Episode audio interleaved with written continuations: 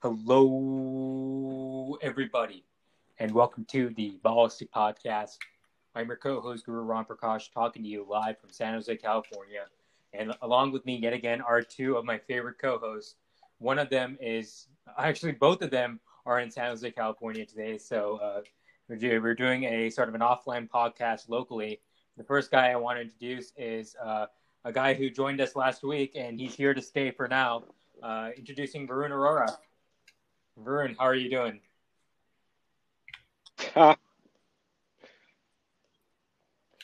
doing good, Guru. Good to be with you, Vikram. Do good to be with you And- guys in general. speaking Of and, uh, Vikram, uh, this should our be other fun, co-host whatever on the we're gonna talk podcast, about. who is in town. Uh, He's usually in Monterey, but today he's in San Jose. Uh, introducing Vikram Khan. Vikram, yeah, how are you doing? And welcome to the podcast again, man. Actually, I'm back in Monterey already, so not in San Jose, but uh, Damn it, damn it. completely screwed up your uh, completely screwed up the show notes, huh? Uh, I, I, I, I, guess so. I mean, I, I thought you were here, but I, I guess I think I, everything is meant to be, right? It just uh, like usual. So yeah, so uh, Vikram's in Monterey, Varun's in San Jose, I'm in San Jose. So like, yeah, let's get this started, guys. So um, last week we sort of gave our initial reactions to what has gone on in free agency so far. Uh, and quite frankly, it was a very great couple of days. We had a lot of news pouring in. We had a lot of reaction, raw reaction for that matter. And uh, now uh, that things have started to sort of settle in, uh, we think that uh, free agency, for for the most part, is pretty much over, and um, th- these teams are are going to be uh, heading to training camp pretty soon with uh, with the rosters that they have in place. So with that, we thought we would go over who we thought were our winners and our losers in free agency. Uh, what could have teams have done better? Uh, what could teams have uh, gotten instead of the parts that they have gotten? We're going to go over all of that, and uh, I think to start off with winners and losers, we're going to have Vikram. So Vikram, give me give me some of your winners in free agency this year. So I would say I have a few winners. I thought that I thought Philly did a really good job this year. They're one of my bigger winners because for them, I thought that they had taken a pretty poor turn last year. They're one of the teams that underperformed the most uh, relative to their talent, and not just their talent, but their uh, their contracts on their books. So I thought what they did this offseason was absolutely phenomenal. I think that uh, Sam Presti and the Oklahoma City Thunder were another big winner as well. Uh, so those two really stuck out for me. Besides that, I thought the Lakers and the Clippers both had pretty successful off seasons as well. Uh, I thought personally the Lakers, for me, are are my favorites for next year. So by virtue of being the favorites, are you know won the offseason the most in that sense. So I thought all of those things were were good winners for the offseason. Did you ask me for losers as well, or just off uh, just winners? I asked you for just winners, but you know you can go over your losers as well. Uh, my big losers are like the Celtics were a pretty big loser.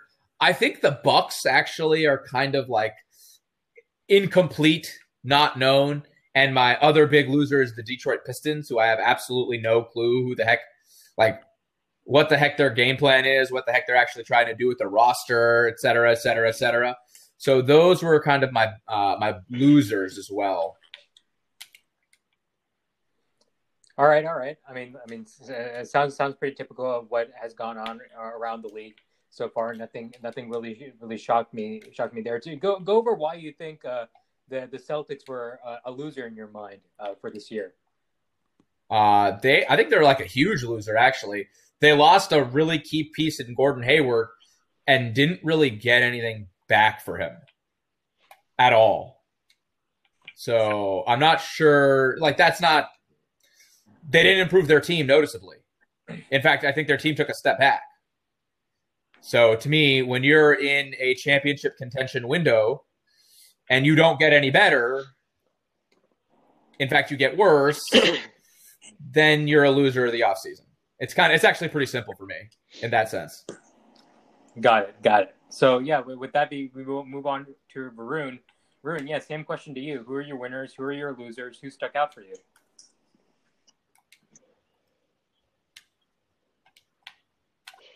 So the Western Conference is pretty loaded. I mean, so is the, the the one thing I like is that a lot of teams are trying to compete. There's not a lot of tanking going on, so I really like that first of all. So, but I'm going to stick with the Western Conference because it's pretty damn loaded. Like 1 through 10, 1 through 12, it's going to be pretty damn competitive. And Portland did a really good job of improving themselves. Uh, they added some good defensive wings. Uh, Dallas, I like their Josh Richardson move. But I'm actually going to go with Phoenix because Phoenix, I think, has had an owner in Robert Sarver who has not been very committed to winning. And, you know, I think that 8 0 Phoenix Suns run in the bubble was probably the most helpful to Robert Sarver because maybe that 8 0 run made him think, okay, this team is actually better than I thought. Let's add pieces I'm willing to spend. And so they got Chris Paul and his gigantic, what, $46 million contract. Uh, Jae Crowder, fantastic fit for them. Uh, so I think they have a pretty darn good team. They're going to compete, uh, and it's loaded. It's loaded, but I think they'll make the top eight, top eight, top 10. So I really like what Phoenix did. Uh, as far as loser, it's kind of tough to say because when I look at a lot of these teams, I kind of understand some of the moves they made. And then I, I think Detroit, Vikram talked about, you know, their moves were a little bit more puzzling at the same time. Uh, I think they're trying to stay young. Some of their moves were a little puzzling because the the Mason Plumlee signing and stuff and Jerami Grant, but I don't know if I classify them as a t- true mm-hmm. loser. So I'm going to stick with um, Minnesota here as my loser because in the West, a lot of teams got really good, but I don't think Minnesota got that much better. I'm not a big fan of the Ricky Rubio and the James interesting, Johnson interesting. Signings, and you, so and you don't like the Anthony Edwards there. pick at number one, or you thought that was obvious, or it's not that I don't like the Anthony Edwards pick. It's just that Minnesota, in a very aggressive Western Conference where a lot of teams made a lot of good moves, they did not get ahead. They should have been a little bit more aggressive, in my opinion. Maybe even trade the number one pick in Anthony Edwards for a good player. I don't know, but I, I just don't think they made enough moves to. Uh, I actually did playoffs. like the Anthony Edwards. So, pick, so that's why they're my loser. I actually am in full concurrence with Varun's take, and probably even more so. Oh, so you so you did not like the Anthony Edwards pick? Did, did no, I, okay. I did not like the Anthony Edwards pick. Right, right, okay, understood. Some people are saying that that uh, uh, uh, Minnesota drafted Andrew Wiggins for the second time in six years, uh, and that's a pretty, that's a pretty good comparison, I think, to to the situation. Yeah. And, yeah, I mean, if you like, if you remember, if I don't know if you guys saw the draft, but if you remember when they were talking about Anthony Edwards, do you remember the description they gave him? So they were like talent, potential, defensive potential, length, which is the exact same comparison, the exact same description that Andrew Wiggins got when he was drafted. So it sounded like he, they they drafted Andrew Wiggins 2.0. But I, I heard a lot of people say that they're actually very different players. So maybe Anthony Edwards will do better. Maybe he'll be a better fit for that team. But I, I kind of agree with Vikram here. It's not about the fact that they picked Edwards. I just think they could have. I don't know that that's that necessarily true. To acquire, I actually don't think that there were trades on the table because people aren't really in love with any of these guys. I, I, think that's. I mean, I think they would have preferred to make that trade if it had actually been there. I don't think it's a it's a case of where they didn't make the trade. I just don't think they were getting anything good for the number one pick. Right. So there's no ch- there's right, no that's chance. Fair. I don't know if Bradley Beal was available, for example. So that's fair. Um, yeah, there. I don't know if there's a player there that I'm not thinking of that could have been available with the number one pick. Right. I mean, it could be that there's a player out there that was not in trade. Talks, I have confidence that number one pick, and all of a sudden that. I, I just have confidence that but you're right. All the teams in the top, top three or four did that. Particular. I mean, uh, well, let me let me put it this way. I'm pretty sure the Timberwolves and the Warriors made as many calls as they could on that frankly, if if the Warriors could have traded for Bradley Beal, I'm pretty sure they sure. would have. Sure. That's on draft night, yeah. you know. so, especially given the circumstances, right? Yeah, and I, yeah, with Klay Thompson. Like this is a, this is a year that a lot of teams wanted to trade out of the top of the draft, and uh, a lot of teams were not willing to trade up. And uh, and uh, usually, if you are trading the number one pick, that that is bound money because that that is a that is a future superstar on a rookie contract. That's something you can you can you can build around or add to your existing existing core. And, and a team a team with a player like Bradley Beal who is looking to restart would, would look for to that number one pick to to re- restart their sort of operation, but not this year. I mean, the, I mean this year. I don't know if it's a reputation thing, but but this year's draft just had the feel of uh, a lot of teams at the top want to trade down, and a, a lot of teams who are looking for a franchise change changer who would potentially look for a franchise changer did not want to trade up. So that's that's the sort of thing that went on to draft night. Uh, for for me personally, um, obviously you guys mentioned Portland. Uh, you cannot say them enough enough times. They've been looking for help on the wings for the longest time. Uh, in, in, fact, for three or four years, they've been looking for at help on the wings. They've had to rotate through Al-Farouq Aminu, Mo Harkless, and you know other other types of players. Gary Trent even saw time at the three. Like it was it was not a good thing. And all of a sudden now you add Robert Covington to the mix, Derrick Jones Jr. obviously, and then you get Carmelo Anthony back. I think they're very much fortified on the wings, and you know they are primed to be a top four team in the Western Conference. And if you are in the top four in this Western Conference, that will help you a lot come playoff time. And I think they are. uh, uh, putting putting them in the contention conversation might, um, I might be a little too soon there. I would have to see them play out the season, but but man, they really put themselves in in great position. Um, the, the the team I would like to give an incomplete grade to is actually the OKC Thunder because it just feels like they've acquired nothing but first round picks. And you know, credit to them for doing so. I, it's clear that they have a goal in mind, and it's clear that they have an objective. What they end up doing with that objective is is really uh, is is really what the future is all about, right? And they they they have a lot of first round picks. Granted, a lot of those are very late in the first round, like in the 20s ish. So it's going to be uh, interesting to see how they trade up in, in the draft or how they uh, how how this team position this version of this the Thunder positions them to get a superstar or, or a superstar like player at the top of next year's draft, right? Or and and we'll see how how that goes. But um, these these they're still fielding a pretty respectable team given all of that situation. It's it, it looks like a complete rebuild on the outside, but when you look on the inside and analyze their players, you can see that team winning a couple of games. Uh, and uh, in the Western Conference, they'll probably be left out of the playoffs, but, but we'll see. Um, the Phoenix Suns are definitely one of my winners, given uh, the, the situation. And uh, you guys alluded to the 8 and 0 bubble. I think that is really what catapulted this franchise to believing that they could be a playoff team. And Robert Sarver or Varun alluded to this earlier. He was unwilling to spend, uh, uh, unwilling to put the pieces together to to win. Right? They had not made the playoffs ever since Steve Nash left the team.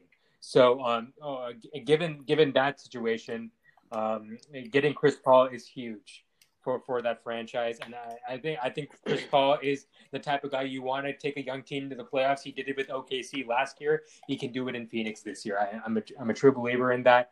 Uh, uh, in the Eastern Conference, if there's anybody I liked, I, I thought Philly did a, a, lot with very little, and, and uh, get, getting rid of Al Horford's contract for you know relatively low cost for Danny Green uh, is uh, quite frankly uh, a, a, big coup for for that team, and he he's a guy who actually fits in their starting lineup along with that Seth Curry move. Now you can envision a team where Simmons and Embiid play together and uh, you can see that team making inroads in the Eastern Conference, given the new construction of their team. Daryl Morey has done a fantastic job with with that. Um, and uh, like my, frank, frankly, my loser is are their Charlotte Hornets. They keep just going in circles. They're they're neither rebuilding nor are they retooling, nor are they competing, nor nor are they uh, like being a competitive team in the East. They are they're stuck in no man's land right now, and I really don't know what to say to uh, I don't know Mitch Kupchak, Michael Jordan, uh, and that and that leadership group. It they're really a team that should be focusing on developing younger players, uh, uh, finding diamonds in the rough, getting to the top of the draft, drafting guys at the top of the draft, and developing them into players who can be a part of their future. And I I see uh, I I do not see that out of Charlotte right now, and it really disappoints me because uh, they're the type of team team that should be doing what OKC is doing, and the fact that they're not, and the fact that they're a small market team probably will not attract free agents unless they severely overpay for them. Uh, it, it, just it just hurts me to see. But uh, they they are my big loser. Uh, I would say Detroit is another one of my losers, but we'll see what they do with their players. Um, and um, Boston is another loser for me. I, I think uh, Atlanta, depending on how they finish in the East, you never know. Uh, maybe they did find some pieces that could help them, but again, you have to look at their development and what they're doing there. So th- those are my winners and losers, guys. Um, you have anything to say? Yeah. Yeah, you know, I actually just learned this. Uh, sorry, uh, just one quick thing, Vikram. Uh, I just learned this that uh, apparently Gallinari is going to come off the bench for Atlanta. So when he signed the contract with Atlanta, actually they told him you're the expectation is that you're coming off the bench. So he's going to be the backup to John Collins at the four, which was surprising because he got a lot of money. He got you what three or sixty-five million to come off the bench. Now, having said that, as you alluded, Guru, uh, they are trying to make a playoff push, and if they do make the playoffs, then I think for the franchise, given how bad they've been playing the last couple of years, it might be a win. So that just I, I have a more general comment, that. which is that I do not understand why so many teams are trying to be good this year. Okay, the reason I say that is is it because the draft is really good next year, Vikram? Yeah, I'm like, why? If you're in a loaded draft, you want to be as bad as possible, right? And I'm not necessarily saying you need to tank. I'm curious as to why we think that. Like, I, I have a hard time understanding why it is teams are trying their hardest. I'm talking about like these average teams, right? I'm having trouble understanding why these average teams are really trying to compete this year when they have an opportunity to be in the sweepstakes for somebody like Cade Cunningham or any of these guys that have huge upsides for them next year. So these are the things that make me very confused, actually. Uh, more importantly, I think one of the things that I'm thinking about is, uh, Guru, you mentioned Charlotte. I thought they did really well to get LaMelo Ball where they did. Now, they compounded that with picking up Gordon Hayward, who I think actually does help their team and takes them further away from having a better pick next year. And because Charlotte has the unfortunate distinction of being a small market team where not a lot of players want to go during free agency. You need to get that young talent there and control their rookie contracts, be able to offer them inflated contracts in order to rebuild your team. So for me, I, I just don't understand some of these moves. I think there are a lot of teams, uh, particularly in the East with like Atlanta, they're going to be an eight seed. Sure, that might be the case. What's the point of being the eight seed? when you could actually pick up talent that would help you down the road. Because at least for Atlanta, they're not really, you know, you can't say, oh, Huerter is really going to be someone there, or there are plethora of people at the three, whether that's uh, whether that's De'Andre Hunter or Cam Reddish, all those guys are going to work out. They don't necessarily have that. They're probably going to lose John Collins because they don't really want to pay him, and they paid Danilo Gallinari, somebody who pays or who plays the same position, twenty five million. I mean, like or 20 million over for three years. I mean, you think about it, it just doesn't make a whole heck of a lot of sense for me to put all of your chips in now. and as a general theme, I'm just surprised a lot of these teams kind of went all in this offseason when they really shouldn't have. That's a real. Yeah, sure. Well, if I could add something to that, actually, I, I mean, I think one thing we forget is that uh, jobs are on the line. So looking at Atlanta, um, Travis Schlenk was a GM. If they suck again, I'm pretty sure the owner's going to be looking at his job. I don't know if he'll fire him, but he'll be thinking, all right, well, you've not been doing very good the last three years. Results have not shown. You're do- you're gone. And Lloyd Pierce has also not done very well, and so he could also be gone. So that's like you know taking Atlanta for example. That could explain why they made the moves that they did. Maybe Charlotte the same thing. You know, Mitch Kupchak. I don't know how much confidence Michael Jordan has in him uh, he could be gone if Charlotte does not play well. So I think that does factor in. You know, I, I often we forget about that, but I think that does factor into a lot of these moves. You know, jobs are on the line. If you don't show the results of the owner, unless you have a very, I think that's a fair owner, point. Absolutely, you're probably. Uh, I just wonder for some of these teams. You know, there's a difference between intentionally being bad and accidentally being bad. So my example of this is I think the Detroit Pistons are going to be awful next year. And I don't think they're trying to be awful. I just think they put together a really awkward roster. So, uh, but I mean, whereas I think Oklahoma City, on the other hand, Right. is going to try to be pretty bad. Again, they're not going to tank individual games, but if you look at the roster they have on the board, they're pretty much the worst team in the West at this point. So, by virtue of the construction of their roster, they're accomplishing their goal of being able to put real talent on next year. You know, if they're able to get the number one pick, they're going to be in business. So, I mean, I just, I'm always kind of surprised. That's just how I feel about that.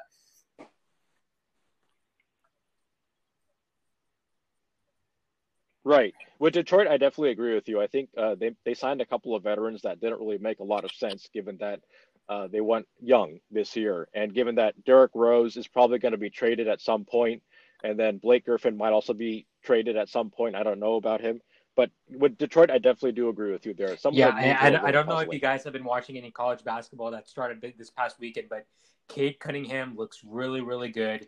Uh, uh, I know Jalen Suggs looks really, really good.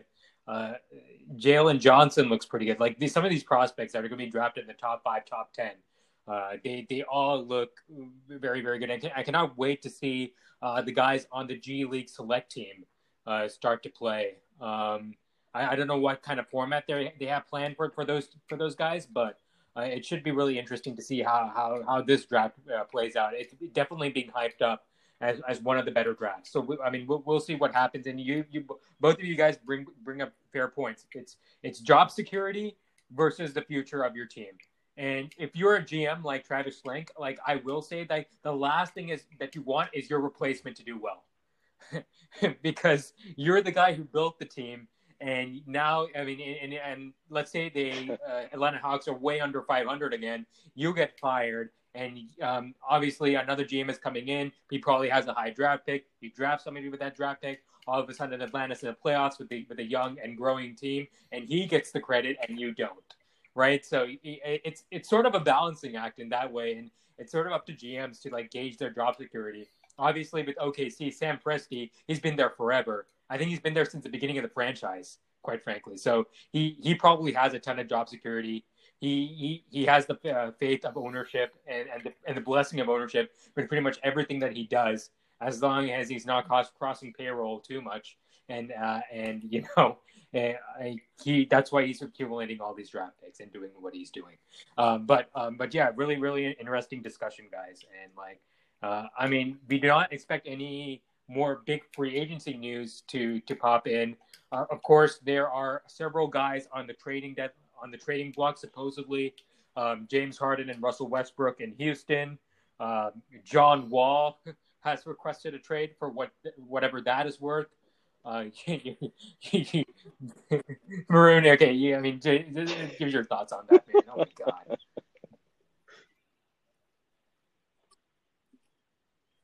Uh, so now, interestingly, the, the GM said John Wall never requested a trade. So uh, I, I don't know who to believe in these situations. You know, you I don't know who is telling the truth and who is just throwing a bunch of smoke. Interestingly, John Wall has not responded to what the GM said. So maybe there is some truth to it, or maybe what John maybe John Wall said something So- and that so- was blown out of proportion and that was leaked to the media. So yeah, so so John Wall was at yeah, event, John Wall requesting uh, a trade. and- Sorry, yeah, and they go ahead. asked him the question, "Have you requested a trade?" And he said, "No comment." So take that for what you will. Got it. Got it. Okay. So so yeah, continue, Varun. Sorry, I cut you off there. Oh no, that's fine. Yeah, I I- I don't have much to say. It, it just other other than that, I I don't really know where he's going to end up. I think you got to see him play first before you think about trading for him, because he's he hasn't played. in two And uh, years. and and Vikram, So, some of the names on the trading block. you don't think know how get he traded is. before the season starts. I would I would doubt it. I mean, I'm interested in the Houston situation. I actually thought they had an underrated. Uh, I thought they had an underrated underrated free agency period. I thought they actually did some really good stuff. I think that they got the best young prospect on the market in uh, in Christian Wood at relatively good cost. They're going to play differently this year. They picked up Christian Wood and DeMarcus Cousins, so they're not doing this micro ball lineup stuff again. I think there's some. I mean, I just think that there's a lot of. I think there's there's really a lot of stuff that they're going to be able to go do uh, this year, and I think that I think they're going to be better than we think. I don't think that they're really going to tank all the way as as we might have thought they were going to. So I'm actually looking forward to seeing them play. I don't think either Westbrook or Harden gets moved right now. Harden because I think you'll get the same offers at the trade deadline as you would now, and Westbrook because I think there's not really a team that wants him particularly. I mean, a John Wall for Russell Westbrook swap that doesn't really make a lot of sense to me either. So, uh, with all that being said, I don't I don't see these guys being moved. Uh, I don't think any other yeah. big names are going to be moved right now, uh, but close see that. Yeah, that, that John Wall for Russell Westbrook. That's that's the kind of trade that would have sent shockwaves uh, through the league just a couple of years ago. But now it's a, it's a whole lot of nothing. So I don't think that that trade uh, ever ever comes to fruition.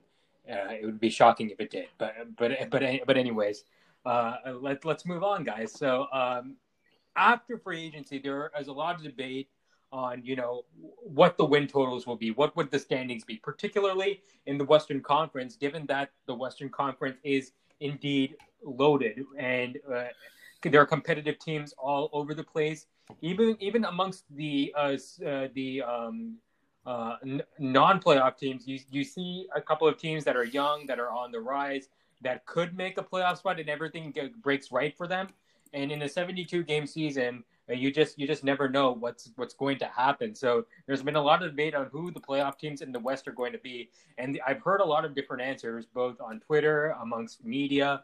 Uh, and in, in general, it's been a topic of hot discussion. So uh, I wanted to flip this question into something that we could discuss on this podcast, and, and, that is who does not make the playoffs in the West. And what we're deci- what we're deciding the playoffs to be is if you're one of the top ten and you are playing it at least in the play-in game. So if you are playing in the play-in game, you uh, uh, by uh, by our accounts are a playoff team by our definition. So we're looking for the five teams in the Western Conference who will not be in that top ten of the Western Conference. So uh, Vic, uh, Vikram will start. I'm sorry. Uh, I mean, Varun will start off with you. Uh, yeah. Yes. No. No. No problem. I, I know that Victor went first last time, so Thanks. go first. Now. Thanks. Okay. Yeah. Uh, God damn it. So who are the five okay, teams? Well, er, hmm. Let's see. Okay, uh, let me let me start with my most obvious one. I think it's Minnesota. I, I don't think they're going to make it. Um, so we'll, I'll start with the West. Okay, so so Minnesota, um, OKC because they gutted their roster, so I don't think they're going to make it. But I, I think as Vikram alluded, they'll be competitive. Um, Ooh, this is tough. Let's see. Sacramento is my number three because they lost uh, Bogdan Bogdanovich, and I just don't like their roster that much outside of De'Aaron Fox. Like uh, Marvin Bagley has not really improved, uh, and Buddy Hield is he's good at like you know he's a one-dimensional player. He's good at shooting, but other, other than that, he doesn't provide much. Uh, so Sacramento, Minnesota, OKC. Then it gets tough. Hmm. Then it gets tough. Let's see. Sacramento, Minnesota, OKC. Ooh, God damn. You guys uh you guys yeah, have your list I do. I, I, got my list. Okay. So I'm with Varun on the Thunder, the Kings, and so my other teams are the Pelicans. Uh, I think you already mentioned the Timberwolves as well, and the Spurs. So the Pelicans and the Spurs are my other teams. And between, uh, it's really for me the last slot is really between the Grizzlies and the Pelicans. So either either or. Yeah, I mean, yeah, I I picked tough. the Pelicans to not make the playoffs. Uh, I think they're still. We didn't talk about losers of the offseason as the Pelicans, but like real talk, I have no idea why they picked up Steven Adams. I, I just don't understand it. And not only did they give up assets for him, pick him up, they also re-signed him and I just I have no earthly idea why. It just doesn't make sense to me. So who do, so so who's the starter for center at center for them instead? Uh, is it that um is is it that guy who's a rookie last year, uh, Jaxson Hayes? Jaxson yeah. Hayes would have been mm-hmm. would have been the starter. And you can put him in as a starter. Yeah, I mean, but well, my bigger question is, okay, cool, you're not comfortable with him as a starter, then why? I mean, Derrick Favors is making the mid level exception in mm-hmm. Utah. Mm-hmm. I would rather have Derrick Favors on his contract than On Steven contract. Adams on his contract. Okay. And they extended him two more years for 15 mil a year. I just I don't understand it. I don't get it.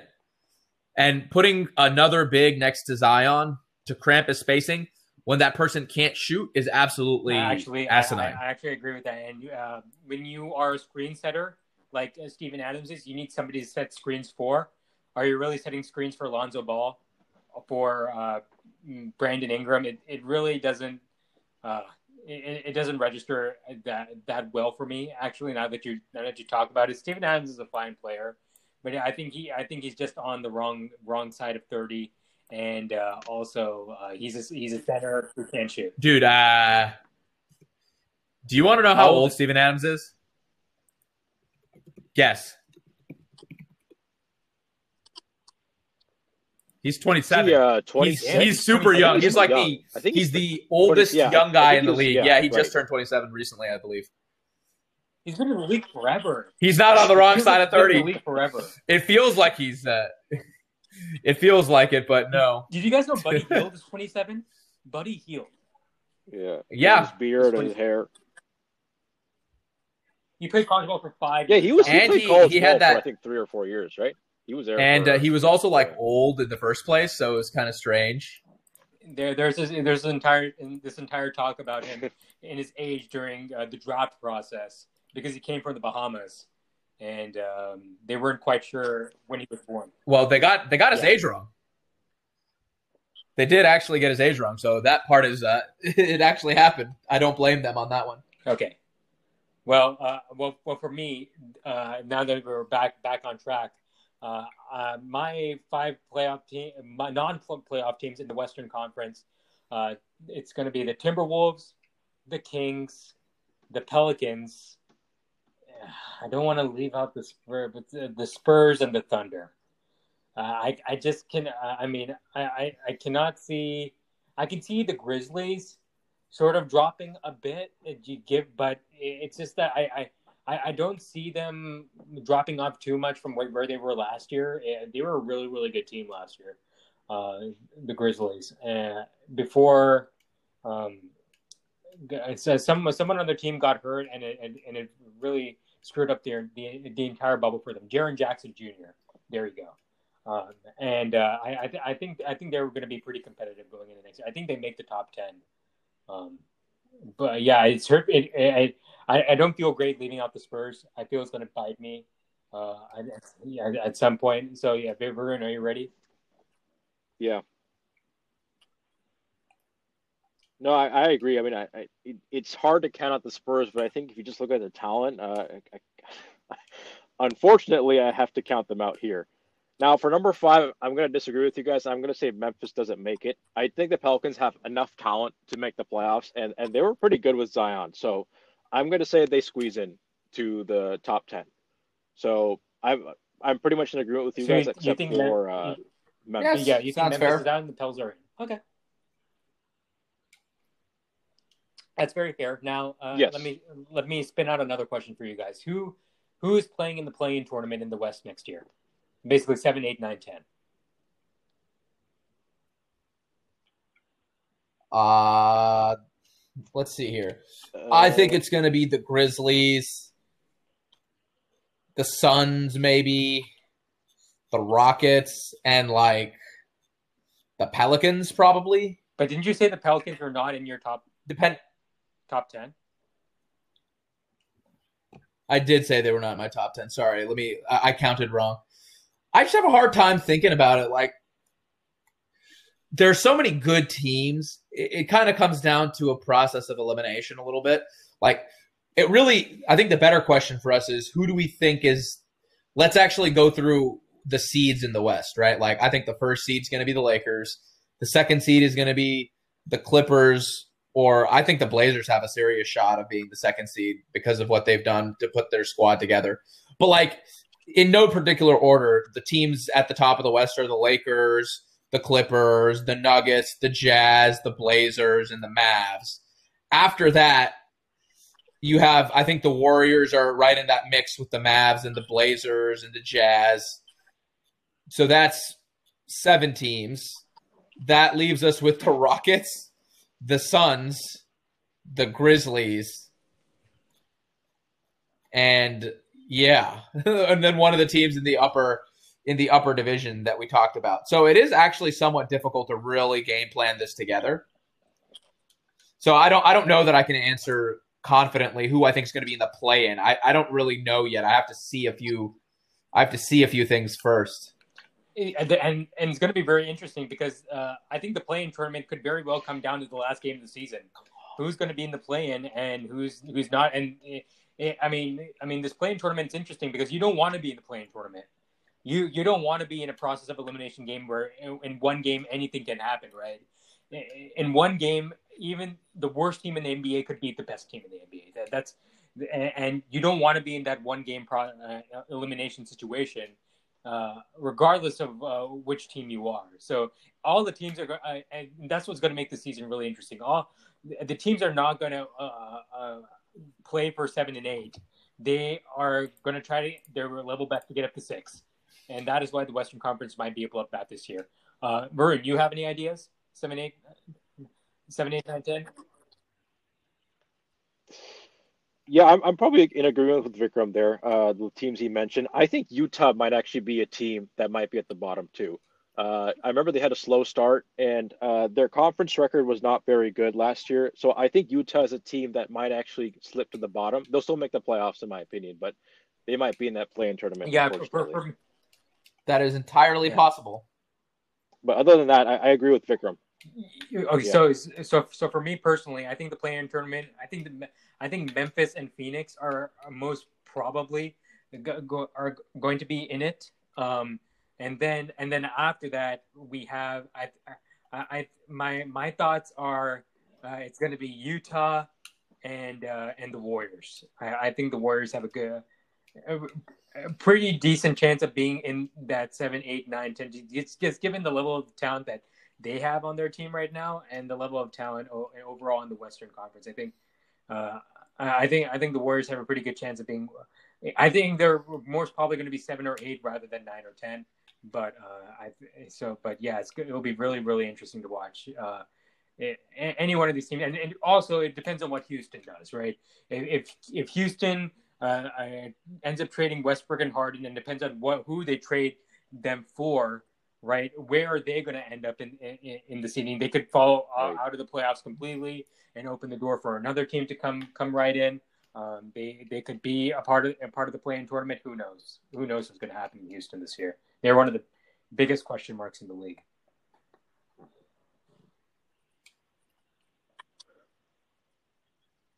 Wouldn't it be funny if Houston played better without Harden and Westbrook? It would be like that. Uh, you know, when when the Nuggets traded Melo to the Knicks, all of a sudden the Nuggets got a lot better. They were actually pretty good for a stretch for a, a couple of years because of that trade, and the Knicks were kind of so-so. I don't know if you guys remember that, but I, I think that's entirely possible because you're going to get a bounty from Harden, and you could very well play better without Harden and Westbrook. But that would I can be actually, fun. I can actually very much see that, that happening depending on the trade. It's just that that entire team is uh, is very much uh, uh, surrounded around Harden and uh, it is it, it is to make them most successful with Harden. So like without Harden, it's hard to see. But even he even postulated like without Melo, where would the Nuggets be? And for for a couple of years there, you're right. They they were actually they were actually pretty decent. They, they actually got Gallinari in the trade, so that that very much helped the, the Nuggets there. And, and yeah, I mean, I mean we'll, we'll, we'll definitely see what happens. Right. I don't expect the Rockets to get a bounty for Westbrook though. That that that's a trade they might have to give up a draft pick. He's dude. He's a he's a negative asset that they gave up two first rounders for. Yep. Right. Who do we blame for that? So yeah, Russell. I actually blame James Harden for that mostly. Yeah, I think. I mean, because he seems he. I mean he he's pushed out every superstar that he's played with, and at some point it's on him, you know? Right. Right. I mean, you know, I don't know if you guys heard about that, but that there's an accountability accountability issue with James Harden. That uh, you know he didn't really get held up to the same standard as as his other teammates, and so that did not create the best locker room culture, and maybe that's why Chris Paul left, right? Because they had a rift. So uh, it's yeah, not just Chris Paul; different. it's also Dwight Howard left, and I mean he was still actually good when he was in Houston too. I mean, obviously he had a great bounce back year last year as well, but you know he was still an All Star in Houston. So I mean, he he couldn't get along with Dwight Howard. He couldn't get along with Chris Paul. He's he doesn't seem to be able to put together a winning team with Russell Westbrook. It's just how many of these players can you not work with before you are the very, problem? Yeah, I mean, and uh, and uh, not just superstars, right? But, you know, if uh, if you guys read the feature on the Rockets um, that came on in the Athletic, I think uh, a week before the draft, Trevor Ariza, who is not a superstar by any means, but he's one of the better guys in the league. Uh, he uh, he also had problems with James Harden and, and the culture there and the accountability issues and uh, and and you, you know when, when players like that come out and are are not liking the the, the, the kind of culture that you've built, the culture that you've cultivated, uh, it's it, it, brings out the issues that are within the organization. And also, uh, I would really like to see what PJ Tucker and Eric Gordon think of all this when it's all said and done. So, uh, a lot of uh, um, a lot of chem- chemistry issues with the Rockets, and that could also affect uh, how how they play this year with Harden and Westbrook. Assuming that the Rockets go into the season uh, with, with them on the roster, all indications are pointing to uh, that being the case. But uh, you you guys know what could also be a, a, a potential issue heading into the season? The coronavirus. The coronavirus. What's that? Yes, and, and yes. you're hearing about other players oh, yeah, in other professional leagues, namely the NFL, uh, getting COVID nineteen left and right, and in in their cases, they're they're missing you know one or two games in a, in a sixteen game NFL season is a big deal. Like think about a player missing uh, a bunch of games, like three or four games because of coronavirus, and if that player is a very consequential player to your success as a team, I mean uh, those three or four games could be the difference between you uh, making the playoffs and having to play in the play-in game right? So I think Corona, especially in the very beginning of the season, uh, before the vaccine comes out, is going to be uh, it's going to be pretty critical. And I'm actually sort of concerned as to what what might happen with that. Um, if a bunch of players get coronavirus, superstars, namely, well, how does the league handle that? It's uh, it's really tough to say right now. Uh, I think. No, go for it, Varun. Yeah, Oh, sorry. No, you go ahead. Oh, I was just going to say, I think it's we're so speculative at the moment, right? Like we really don't know. I I will say I trust the NBA more than any other professional sport to have the best protocols in place for these players. So at that at that point, I think they're going to be the best league as as far as people getting sick and how to deal with that. That being said, I think one thing we can expect is given the excellent vaccine news that has been in the news recently, I think we can expect fans at the back end of the season. So I think that there there's some hope on the horizon. And I think that's pretty significant. Yeah, actually if you look at the yeah, if you look at the NFL actually, uh, this week has been particularly bad. Um, so the Denver Broncos who are playing tomorrow are not going to have a quarterback because all their quarterbacks were deemed high risk contacts and so none of them can play tomorrow. And so this kind of thing can happen in the NBA where, uh, you know, what if you don't have enough players? What if you're down to like six players for one game, right? And that could be very tough. Like the Baltimore Ravens, who are who were supposed to play, uh, they get their games kept getting postponed, and now uh, for their game on Tuesday, Dude, they don't have enough. There's a really easy answer roster to play, and so it's canceled the so dang game. And the NBA will find a way to reschedule stuff. But I mean, like with the NFL, they they have they play so few games a year, right? That it's a kind of a bigger deal. Like right. in the NBA, you got to cancel a game. Okay, cool. You got to cancel a week of games. Okay, we'll figure out a way, right? I just I don't worry about right. the NBA in the same way that I right. I would worry about the NFL. Right, which is actually what the NFL did in the beginning, right? But now because it's at the end of the season, that's becoming a problem. And so in the NBA, maybe that could be the same thing, right? In the beginning, okay, it's fine, but near the tail end, if this yeah, but we're gonna have the vaccine, dude. Like, I mean, you, you always hope. So. I just, I don't, I don't. Know I hope so. I hope so. I hope everything. I think out. that they're, I think they're projecting for that. You know, I just, I don't see a world in which, well, I mean, I could see it, But I mean, if that's if the case is they're worrying about this at the end of the season, we as a society and as a world have a lot bigger problems at that point. That's why I don't. I'm not really worried about. I'm worried about coronavirus as far as uh, the beginning of the season, but I think by the back half of the season, we should be good, and we may even have fans and stands and such. I, I, I definitely hope that to be the case. And and when the vaccine does come out, you, yeah, you better believe that the NBA is going to be one of the first organizations to get their hands on it. Yeah, and they're going to do everything they can to, you know, vaccinate vaccinate their players with the earliest and the best vaccines that they could possibly get on. It's it's it's just it, it, it huh? what the? Okay. Okay. Well, okay.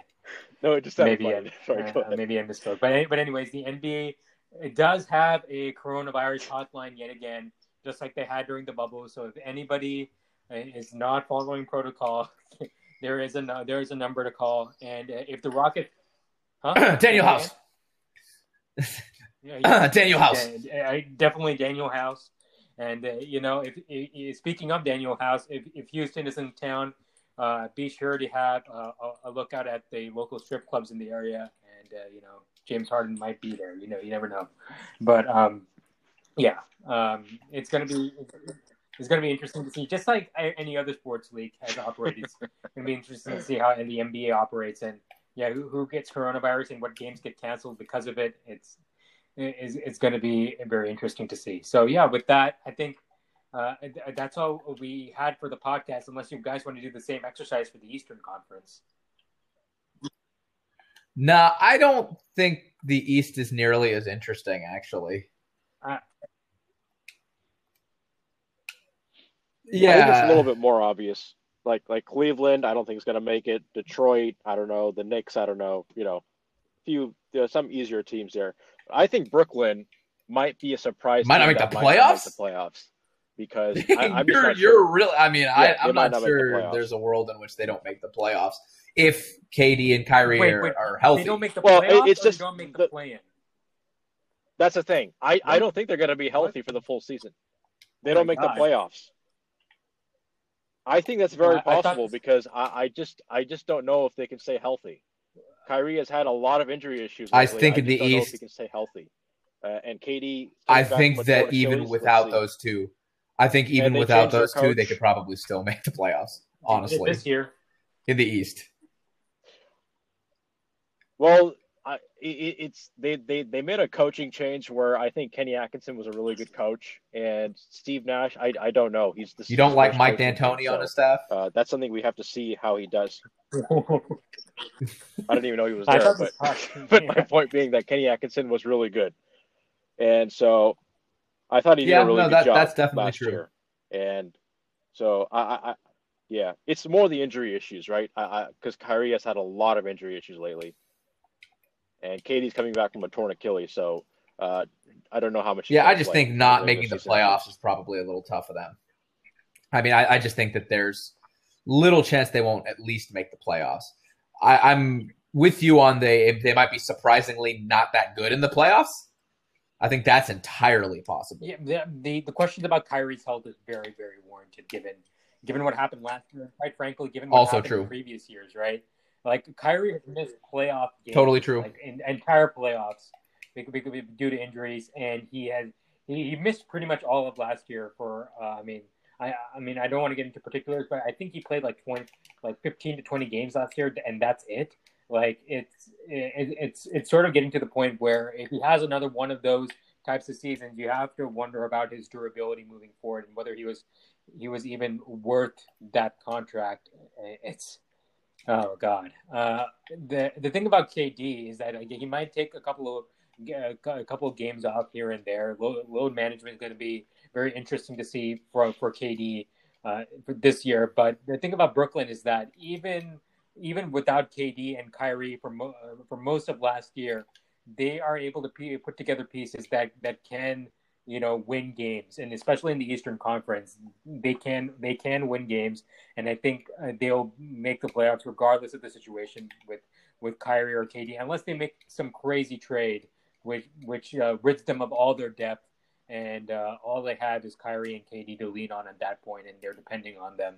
Uh, and, yeah, and I just don't yeah, see I, it. I don't. I don't see that quite happening. So it's I mean, let's. The only way they would give up all their depth is like for James Harden, and I think James Harden and a bag of chips gets you in the playoffs in the East. So I mean, I just I don't I don't see I don't see how it's possible for them not to make the playoffs. It's slim, I agree, but I think it, they could be a surprise team if the injury issues continue and because of the coaching Yeah, change. well, I mean, I could I I understand your right perspective. I just you know I like Spencer Dinwiddie and Karis LeVert a lot, so it's probably just my defensiveness of them. and, and Burrow. No, right, no, I agree. They, they, I mean, they those two are supporting supporting players, are, aren't just supporting players. but, those two uh, are yeah.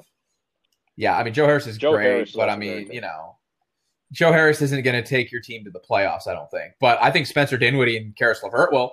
You know, they're primary ball handler types, primary offensive initiator types, right?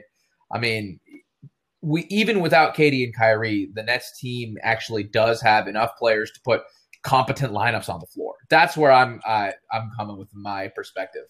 But I completely understand what you're you're saying.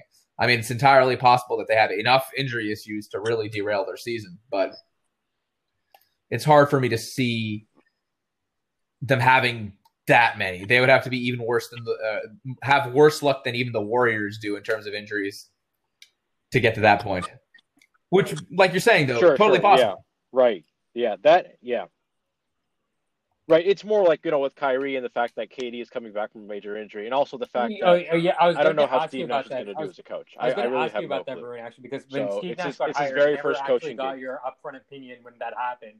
What did you think of the Steve Nash hiring? Uh, given what you've discussed right now, it, it it looks like you think he's not quite up for the job.